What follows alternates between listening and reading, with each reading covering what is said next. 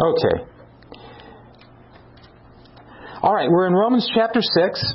Um, let's do a little little background and context because uh, what we what began in verses one through two is going to continue now all the way through verse well, in fact, through the rest of the chapter six. Um, if you remember the, the, the gospel that Paul preached or the message that Paul gave them in chapter 5, well, actually, really, I guess you could go back to chapter 3, verse 21 through chapter 5, was this, was, was the message of grace alone. And, and that, that although our sin is great, grace is so much greater. Grace, where sin abound, where sin abounded, grace did much more abound. And in, in chapter 6, verse 1, Paul addresses an objection that someone either did raise or potentially could raise or misunderstand his message. And he said, Are we to continue in sin that grace may abound? And we talked about the many forms that that takes. So, really, from beginning in verse 2 all the way through the end of chapter 6, he's still dealing with that question. And we have to keep that in mind. This is not Paul did not write letters, the, the, the, the, apostles did not write letters just to give random doctrine. Uh, all that they taught flowed out of, of very specific incidences and needs that arose within the churches. So we have to keep that in mind. Are we to continue in grace or are we to continue in sin that grace may abound? Now, in chapter 2, verse 1, he gives the short answer, which was what? No. Forbid. No. We shouldn't. But beginning in chapter 2, ver, or chapter, verse 2, the second part of verse 2, he now will tell them and, and, and elaborate on why this is so unthinkable. Uh, this is an expanded answer. So again, he's explaining why, why verse 1b is not true. And in, in the process of doing that, he reveals some very important benefits of being in union with Christ. And, and this whole chapter, we're think, we have been thinking and talking about the basic Christian life. If we do not grasp the message in chapter in verses 3 through 10, we will never fully grasp what it, what it means to live a Christian life. This is absolutely core. This is absolutely key to our Christian life. To grasp what he's saying here is an absolute necessity to understand what it means to live a Christian life. So what I'd like to do is I'd like to just read through all the verses and then we'll come back and take a look at them. Do you not know that all of us who have been baptized into Christ Jesus were baptized into his death? We were buried, therefore, with him by baptism into death, in order that just as Christ was raised from the dead by the glory of the Father, we too might walk in newness of life. For if we've been united with him in a, in a death like his, we shall certainly be united with him in a resurrection like this, like his. We know that our old self was crucified with him in order that the body of sin might be brought to nothing, so that we would no longer be enslaved to sin. For one who has died has been set free from sin. Now, if we have died with Christ, we believe that we will also live with him. And we know that Christ, being raised from the dead, will never die again. Death no longer has dominion over him. For the death he died, he died to sin once for all. But the life he lives, he lives to God. So you also must consider yourselves dead to sin and alive to God in Christ Jesus. If, if, as, you, as, I read through that, hopefully you picked up on, on, a, uh, on several words that were repeated a lot. The first one is Christ. Christ is repeated over and over. So verses 3 through 10, what's going to be crucial in this passage is Christ. But there's, a, there's also a personal pronoun in there, a plural pronoun that was repeated over and over and over again. And what was it? We we and Christ. So uh, just if we just did that, if all we did was look at those things that were repeated, we can kind of get an idea of what these verses are about. These verses are about Christ to be sure, but not just about Christ. This is not a passage just on Christology. This is a this is a passage that somehow will connect or associate Christ with we or us, the Christian. Okay? So what does he say? First of all, by answering this question of should we just continue to sin that grace may abound, he says absolutely no. uh, absolutely forbid forbid the thought uh, because by virtue of our union with Christ, we have we now have a new life. We now live a new life. Look with me again at verse 3. Do you not know that all of us who have been baptized into Christ Jesus were baptized into his death? Now the question is, what does it mean to be baptized into his death? Now I don't want to go into great detail. We've already talked, when we talked about baptism, we talked a lot about this. But, but, but the, the options on, when it says baptized, there are three options. One is water baptism. That as we talked about baptismal regeneration, as we talked about how some view baptism, um, that, that is one option. That this is water baptism. That united us with him. The, second option is water baptism, but they, they, this position would say, well, it's not really just, it's not the baptism itself, but it's what the baptism represents, is what. Uh, is what united us to Christ, or as he says, what we were baptized into Christ Jesus and into his death. The third option is that this is spiritual. So, which one is it? Um, again, I know that this is a debate within the evangelical church, but I think that one and two are ruled out. Two is ruled out because the text doesn't say it's what the water represents. It just doesn't say that. It do, it says water, so it has to. It seems like it has to be one or three. Um, and I rule out water baptism for a number of reasons. Number one, it's, it, it, it's hard to know how water can effectuate a spiritual change. But number two, this is not water baptism language. Look again with me. It says, those of us who have been baptized into Christ Jesus. What's water baptism language? Anybody know Matthew 28, 18 to 20? Actually, I think it would probably be 19 and 20. Go and make disciples of all nations, baptizing them in the name of Jesus Christ, Father, the Son, and the Holy Spirit.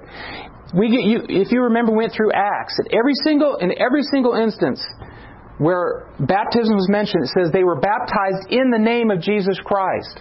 We don't see any of this into Christ language when, when, it, when we know it was dealing with water baptism. Uh, if you look at 1 Corinthians, turn to 1 Corinthians 10. Let me show you where we do see this language as it relates to baptism. 1 Corinthians chapter 10, verse 2, or verse 1. We'll start in 1. 1 Corinthians 10:1 I want you to know brothers that our fathers were all under the cloud and all passed through the sea. He's talking about the Exodus and all were baptized into Moses in the cloud and in the sea, and all ate the same spiritual food. Now, what does it mean when they were baptized into Moses? Well, it meant they were identified with Moses. There was a solidarity with Moses. So, uh, as went Moses, as went them. So we see we see that this kind of language. In fact, uh, might as well just go to chapter 12, verse 13.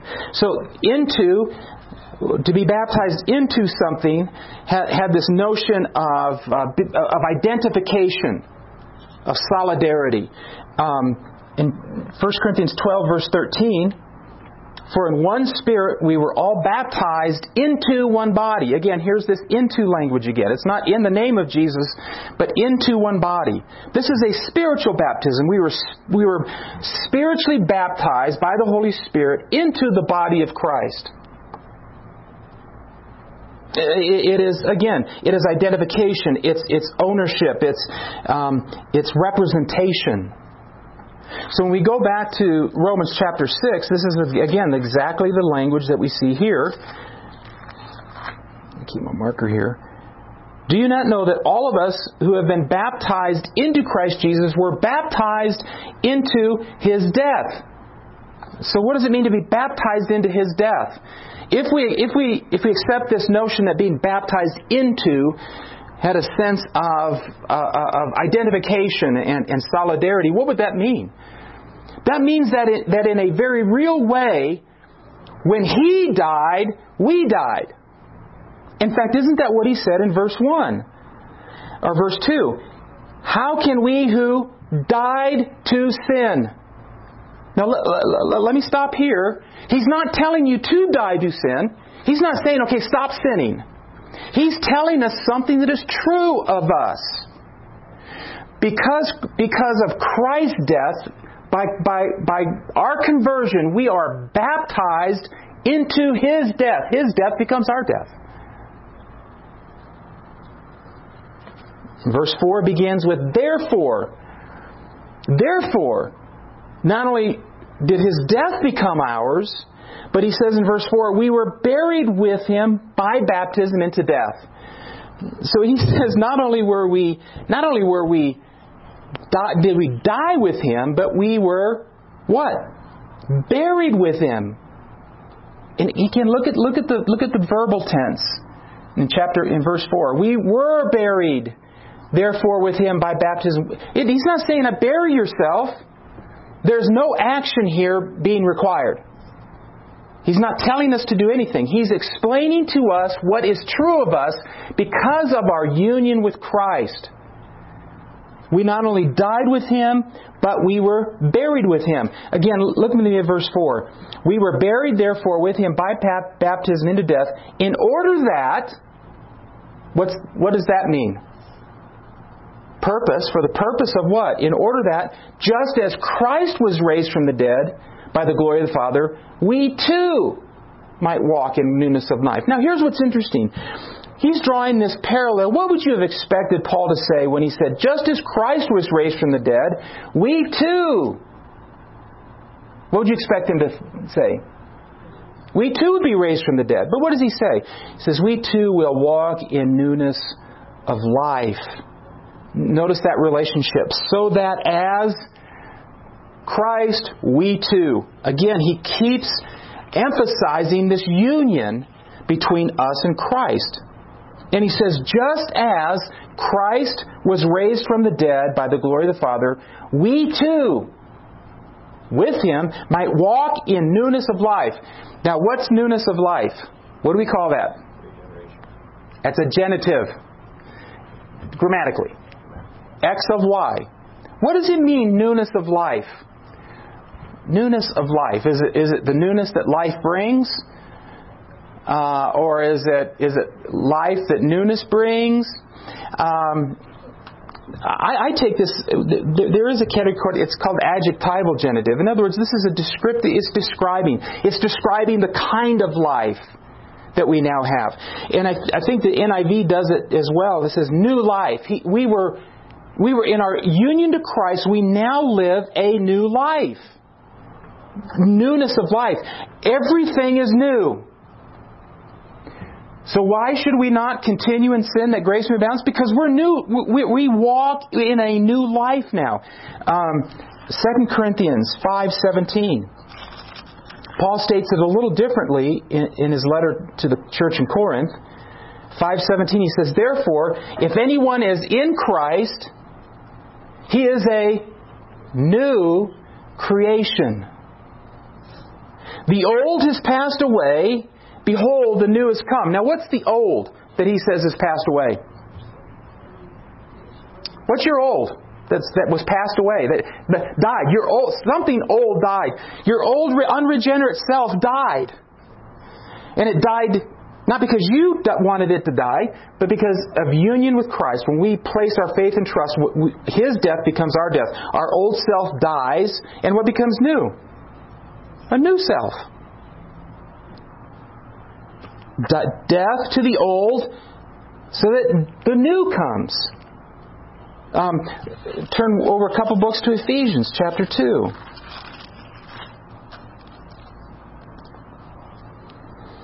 Verse 4 But God, being rich in mercy, because of his great love with which he loved us, even when we were dead in our trespasses.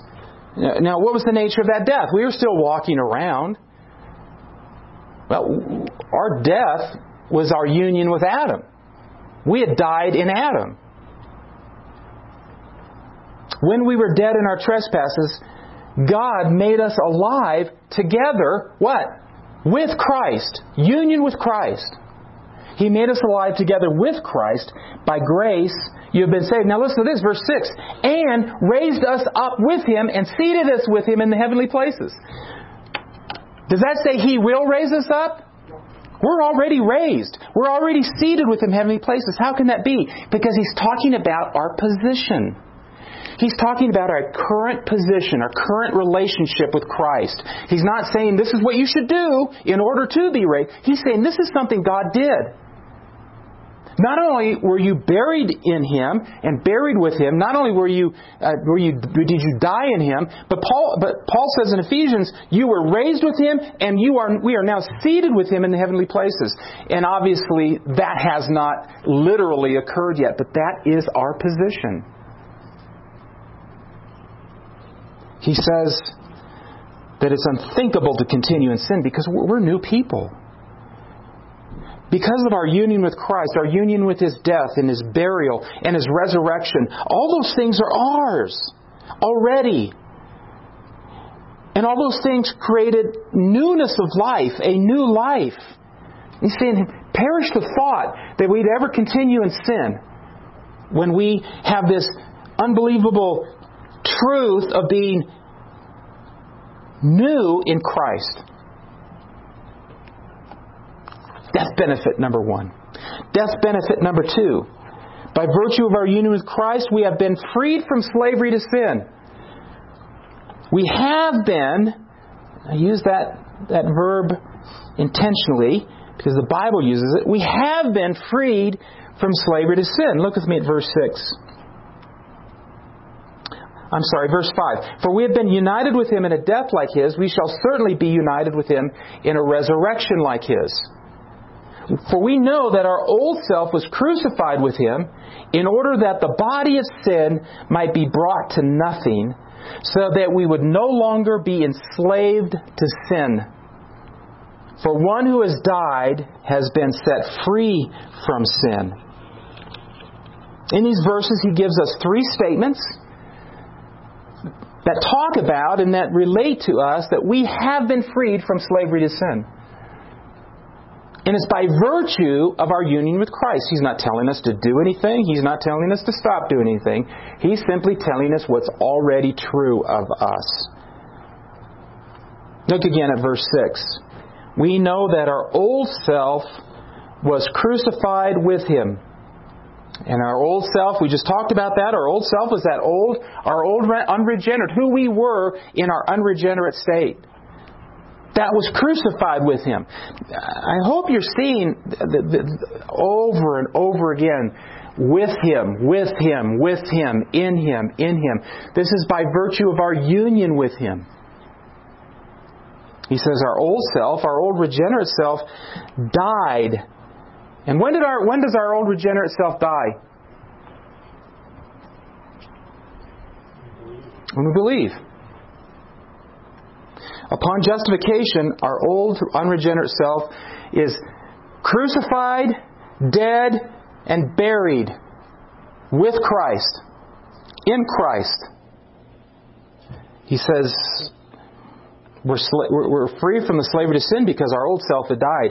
When I was when I was growing up, I know this is uh, this is politically incorrect now, but we used to play war in army. Yeah, we yeah we did Cowboys and Indians too, Neil. GI Joe, yeah. But we we had like fake guns. Can you imagine this today? We're running around the neighborhood and we had war. And we had these. Obviously, they're. I didn't. I didn't. I didn't have to say they're fake. I guess, but. Um, so, um, and what would happen is you'd shoot somebody, and if you shot, you know, it's kind of an honor system. If you shot somebody first, they were dead and they were out of the game until you started a new game. That's the way it was supposed to go. But inevitably, here's what would happen. You know it's coming. One of two things. You'd, you'd shoot him and he'd say, You missed. or, or you'd shoot him, uh, and you know it was obvious uh, he was dead. And then a couple minutes later, you're playing and you see him out there shooting again. And you'd say, "What's the deal? You, I already shot you. You're dead." And you know what he, they, they would say? We would say, "I'd say." I'm a different guy now. I'm a new guy. no, you were dead. No, I'm a new guy. That was the old guy. Um, if only wars could really ha- work that way. Paintballs are much more effective. yeah, paintballs. yeah. But I remember he used to do that all the time. No, I'm a new guy now. It's that, that, that wasn't me. That was the old guy. And that's the sense of it. Um, our old self has died. Um, and our new self. Again, turn with me to Galatians chapter 2.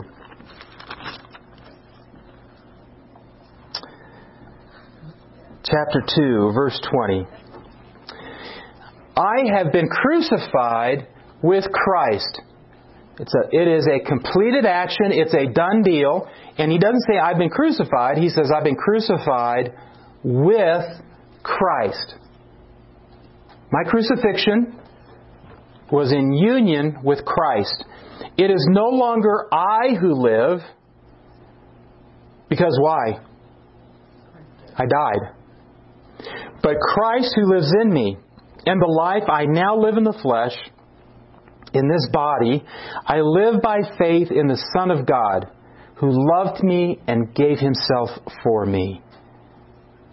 By virtue of union with Christ, we've been freed from slavery to sin because we've died to it. Number two, in Romans chapter 6. He says, we, that are, we know that our old self was crucified with him in order that the body of sin might be brought to nothing. What's a body of sin? Is it a physical? Is, is, some people say that it's, the, it's our physical body of sin. Again, this is, this is a genitive. It's describing a relationship between these two words, between body and sin. And I simply say that the body of sin has been dethroned. Um, when we say, um, before you judge an artist, you need to look at his whole body of work. What do we mean by that? His, por- his whole body body of work. It's, it's just some of it. All of it. Yeah, his whole his whole it, it, this this this phrase "body of" means the sum total or or the total output. Um, in other words, the body of evidence. The, the, the, the jury considered the entire body of evidence. They weren't talking about a physical body. They meant the sum total of all of the evidence. So, I think that, that this is this is what we would call a descriptive genitive. It is a it is a body, first of all, that's characterized by sin, but it's not a physical body. It, it is talking about a dominating, controlling influence. That total, uh, comprehensive, uh, dominating influence of sin, he says, might be done away with. In fact, this is a word that is that I think the New American Standard has abolished or, or uh, in other places it has abolished, might be brought to nothing. It, this is a side note. It, it, to Ephesians chapter 2 again. And he's talking about our relationship to the law.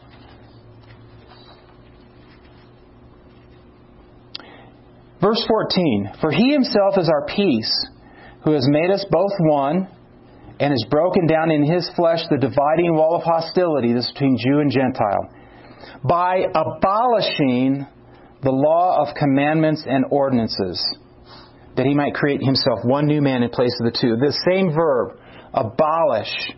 Uh, what does it mean to abolish? It means to render powerless, to render inoperative. He, he didn't destroy the law, um, he rendered it powerless.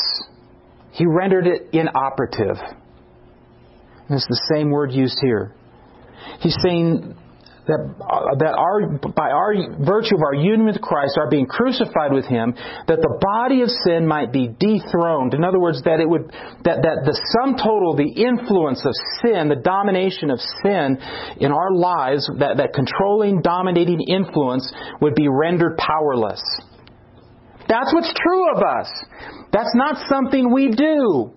He's not some, he doesn't say, I want you to render sin. He's asking us to do nothing at this point. He's just simply telling us what's true of us.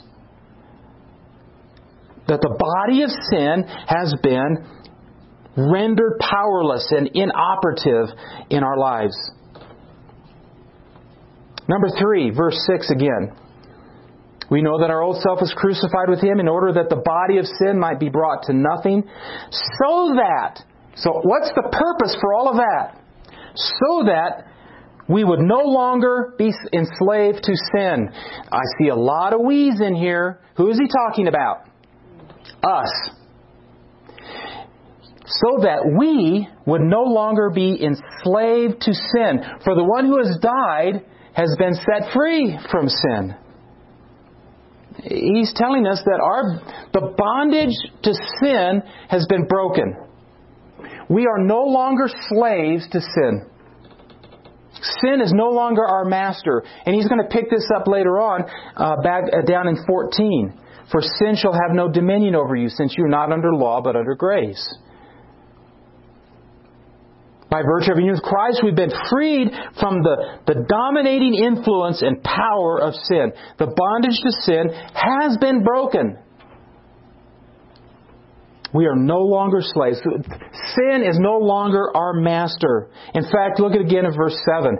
For the one who has died has been set free from sin. Has been is a perfect passive. Perfect tense is the most marked tense in Greek, the one that, that has the most uh, um, significance.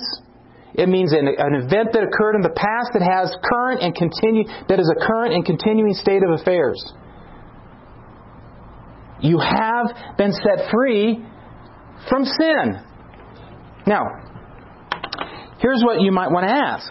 Well, why do I still sin? Remember, this is talking about not our practice, but our what? Our position. We have been set free from the bondage to sin. He doesn't say we've been set free from the presence of sin. He doesn't say we've been set free from the practice of sin. We still, we still practice sin. But what is already true of us is that our slavery, our relationship to sin is dramatically changed. We are no longer slaves to sin. So this is what this means. It means that for the believer, we no longer sin because we have to. We sin because we choose to. Before you come to know Christ, you can't tell someone to clean up their life. They haven't died to sin. Sin is still their master. But once we have died and set, been set free from the slavery to sin, we no longer sin out of compulsion. We no longer sin out of nature. We no longer sin out of dom- the dominating power of sin, but now we sin by choice. And then that's part of sanctification now. One of the most one of the most radical things that I've reminded myself of is I don't have to sin. I can choose not to sin. Now, do I always? Careful, Jasmine.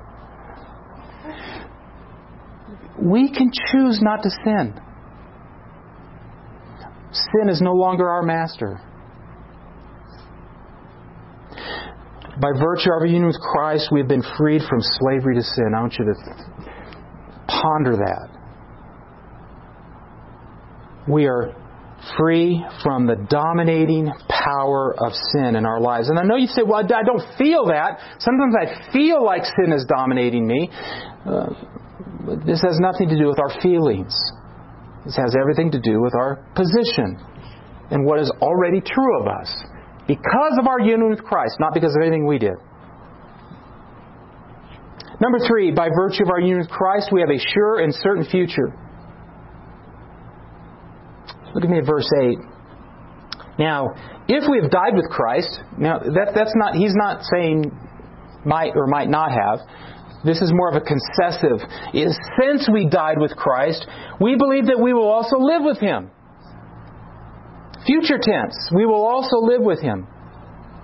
We know that Christ, being raised from the dead, will never die again. Death no longer has dominion over him. For the death he died, he died to sin once for all. But the life he lives, he lives to God. So you also. We'll stop there. Verse 11, uh, or chapter, why did I keep saying? Verse 11a now tells us that although, although verses 9 and 10 are talking just about Christ, verse 11a says what? So you also must consider. So he's tying us to verses 9 through 10. And what do 8, 9, and 10 tell us? It tells us, number one, we shall live with him. This is future tense. It is obviously talking about life now. And we'll look at that in a minute. But he's talking about we, just as Christ rose again and lives a new life, we will live a new life. That's what he talked about in, in verses 3 through 5. But now he's saying we will live with him. We shall live with him. Uh, again, 2 Corinthians chapter 4. 2 Corinthians 4:14.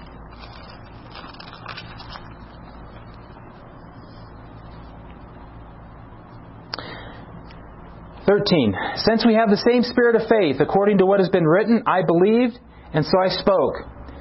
We also believe, and so we speak, knowing that he who raised the Lord Jesus will raise us also with Jesus and bring us with you into his presence. Now, notice the difference in verbs here. He doesn't say that you've already been raised. He's not talking about our current current position. He's talking about something that, that's going to happen to us in the future. Namely, that he who raised the Lord Jesus will raise us also with Jesus. We just in Romans he says we've already been raised. And 2 Corinthians says we will be raised. So how do we make how do we make sense out of that? Well, we make sense out of it because we will experience our position. we will one day literally be raised and we will become who we are. Does that make sense? We will experience our position. So it's like all this stuff is no. It's maybe I, I maybe I, am starting to talk about finances now, and I'm out of my lane. Is it maybe it's kind of like an escrow? that, that, that, we are raised now, but, but he also says that there will be a day when we will, we will experience that resurrection. That resurrection truth that we live in right now, we will one day experience. Uh, he says that we know that Christ being raised from the dead will never die again. Death no longer has dominion over him. So what does that say to me? By virtue of my union with him, verse 11a, tells me that. We know that I will never have to die again. Death no longer has dominion over me. You see, 9 and 10 kind of elaborate and explain verse 8 because verse 9 begins with a, with an English Standard Version doesn't bring it out, but it begins with a uh, with a participle, knowing. Knowing that Christ has been raised. So he says, if we've died with Christ, we believe that we will also live with him because we know. I take that participle to be causal. Because we know that Christ, being raised from the dead, will never die again, death no longer has dominion over him. Now, here's what I to draw attention to. Look at me again at verse 10. For the death he died, he died to sin. In what sense would Jesus die to sin? Well, let's rule out what it can't be. Unto sin? So what, what would you, what can't that mean, Dan? It can't mean that he had sin. He doesn't die to sin the same way we did, because when we say we die to sin, it was like at one point sin was our master. So it can't be to die unto or die to sin. When Jesus died to sin, it doesn't mean that obviously that he no longer there was a time when he did sin and now he doesn't sin anymore. Or that there was a position where he was sinful and now positionally he's not sinful. We know it's not that. What does it mean for Jesus that Jesus died to sin? It can't be that he died to the presence of sin. So what what might it be? Um, I read the New Living Translation, and and, and I, I, this is this is intriguing. They translate it as to break the power of sin. He died to sin in the sense that he broke the power of sin in our lives. To break the power of sin. It could be to pay for sin. He died to sin, to, to pay for sin. It, it, it's difficult to know for sure. We know what it can't mean. But again, this is stated of Christ but we're included. Uh, he says that not only did he die to sin, but he now, again, verse 10, he lives to God. You mean he didn't live to God before he was crucified? What does that mean? He lives to God. It, what do you think? Didn't, didn't Jesus, by virtue of being the Son of God and the second person of the Trinity, didn't he always live to God? Have you ever read these things? Have you ever read things like this in the Bible and stop and say, what does that really mean? I'm going to encourage you to start doing that. What does this really mean? Don't just read over it. What does that mean? As I've often said, sometimes we, we may not be able to know exactly what it means. We, could, we, we are doing good if we just determine what it can't mean. I, I take it this way that he now lives to honor, to please, um, to follow God, the Father. Not that he didn't do it before, but now that he has died, now that he died, and now it is all the Father. Right, maybe you could come up with something better. But, but because of our union with Christ, we are no longer we are no longer slaves to sin. We are now slaves to God, and He's going to work that out in the second part of this chapter. We are now live we now live to please Him, not live to please ourselves. So what's the response? He does say you have to you have to respond to this. Look at the verse 11. So you also must what? Work hard at killing yourself, at crucifying. You must you have to go crucify yourself now. You have to go, you know, make full commitment now. You need to do all these things to No, what does he say? What's our application? What does it say? What does it say? Believe it. Consider, reckon, believe it to be true. Now, isn't that something for an application? He's saying, I've just told you what is already true of you. Now you need to believe it. That's it. Nothing for you to do, nothing for you to stop doing.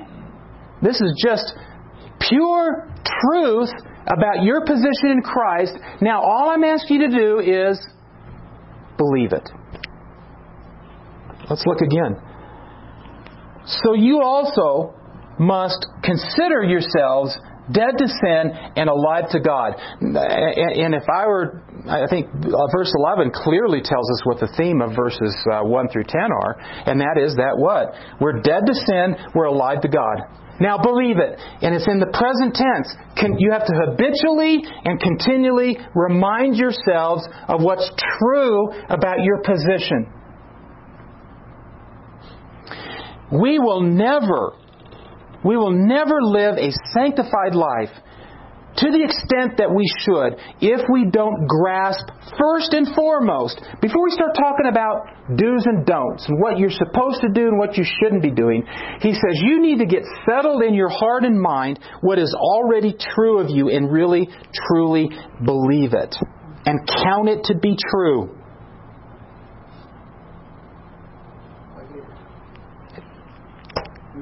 He reckoned what is what is this? What does Genesis 12 say? Abraham believed God, and it was reckoned to him. Same, same word. Yeah. Our minds occupy a lot of things. And part of our sanctification, the most crucial part of our sanctification is not, oh, I need to, I need to pray more. I need to read my Bible more. I need to do this more. I need to do this more. The first most important step, ongoing step that we have to do is we have to remember these truths. That, that, that by virtue of our union with Christ, we, we have a, we are now in a new life. We have a new life. It's unthinkable to say, oh, I'm just going to keep sinning.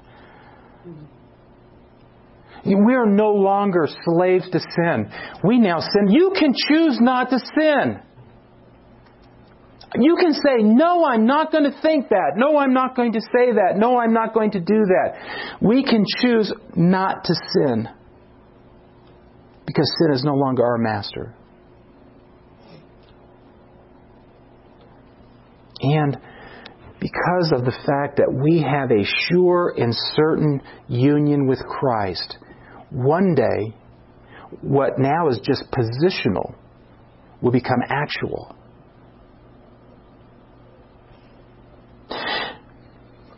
It's already true. Verse 2 is still in view. He's still answering, Shall we continue to sin that grace may abound? Paul's answer is no. And it's no because of our union with Christ.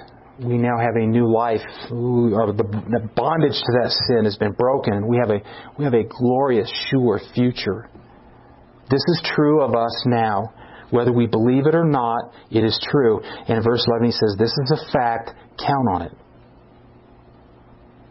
So, another, another title I may have given this is the, the, the Broken Dominion of Sin, Our Position. Now, beginning in verse 12, next week, through the rest of the chapter, we'll say, well, we're also going to look at the broken dominion of sin, but now he's going to talk about our practice. And, and we see this in Paul, don't we? Even within his books. In Ephesians, what does he, let's use that example. What does he do first?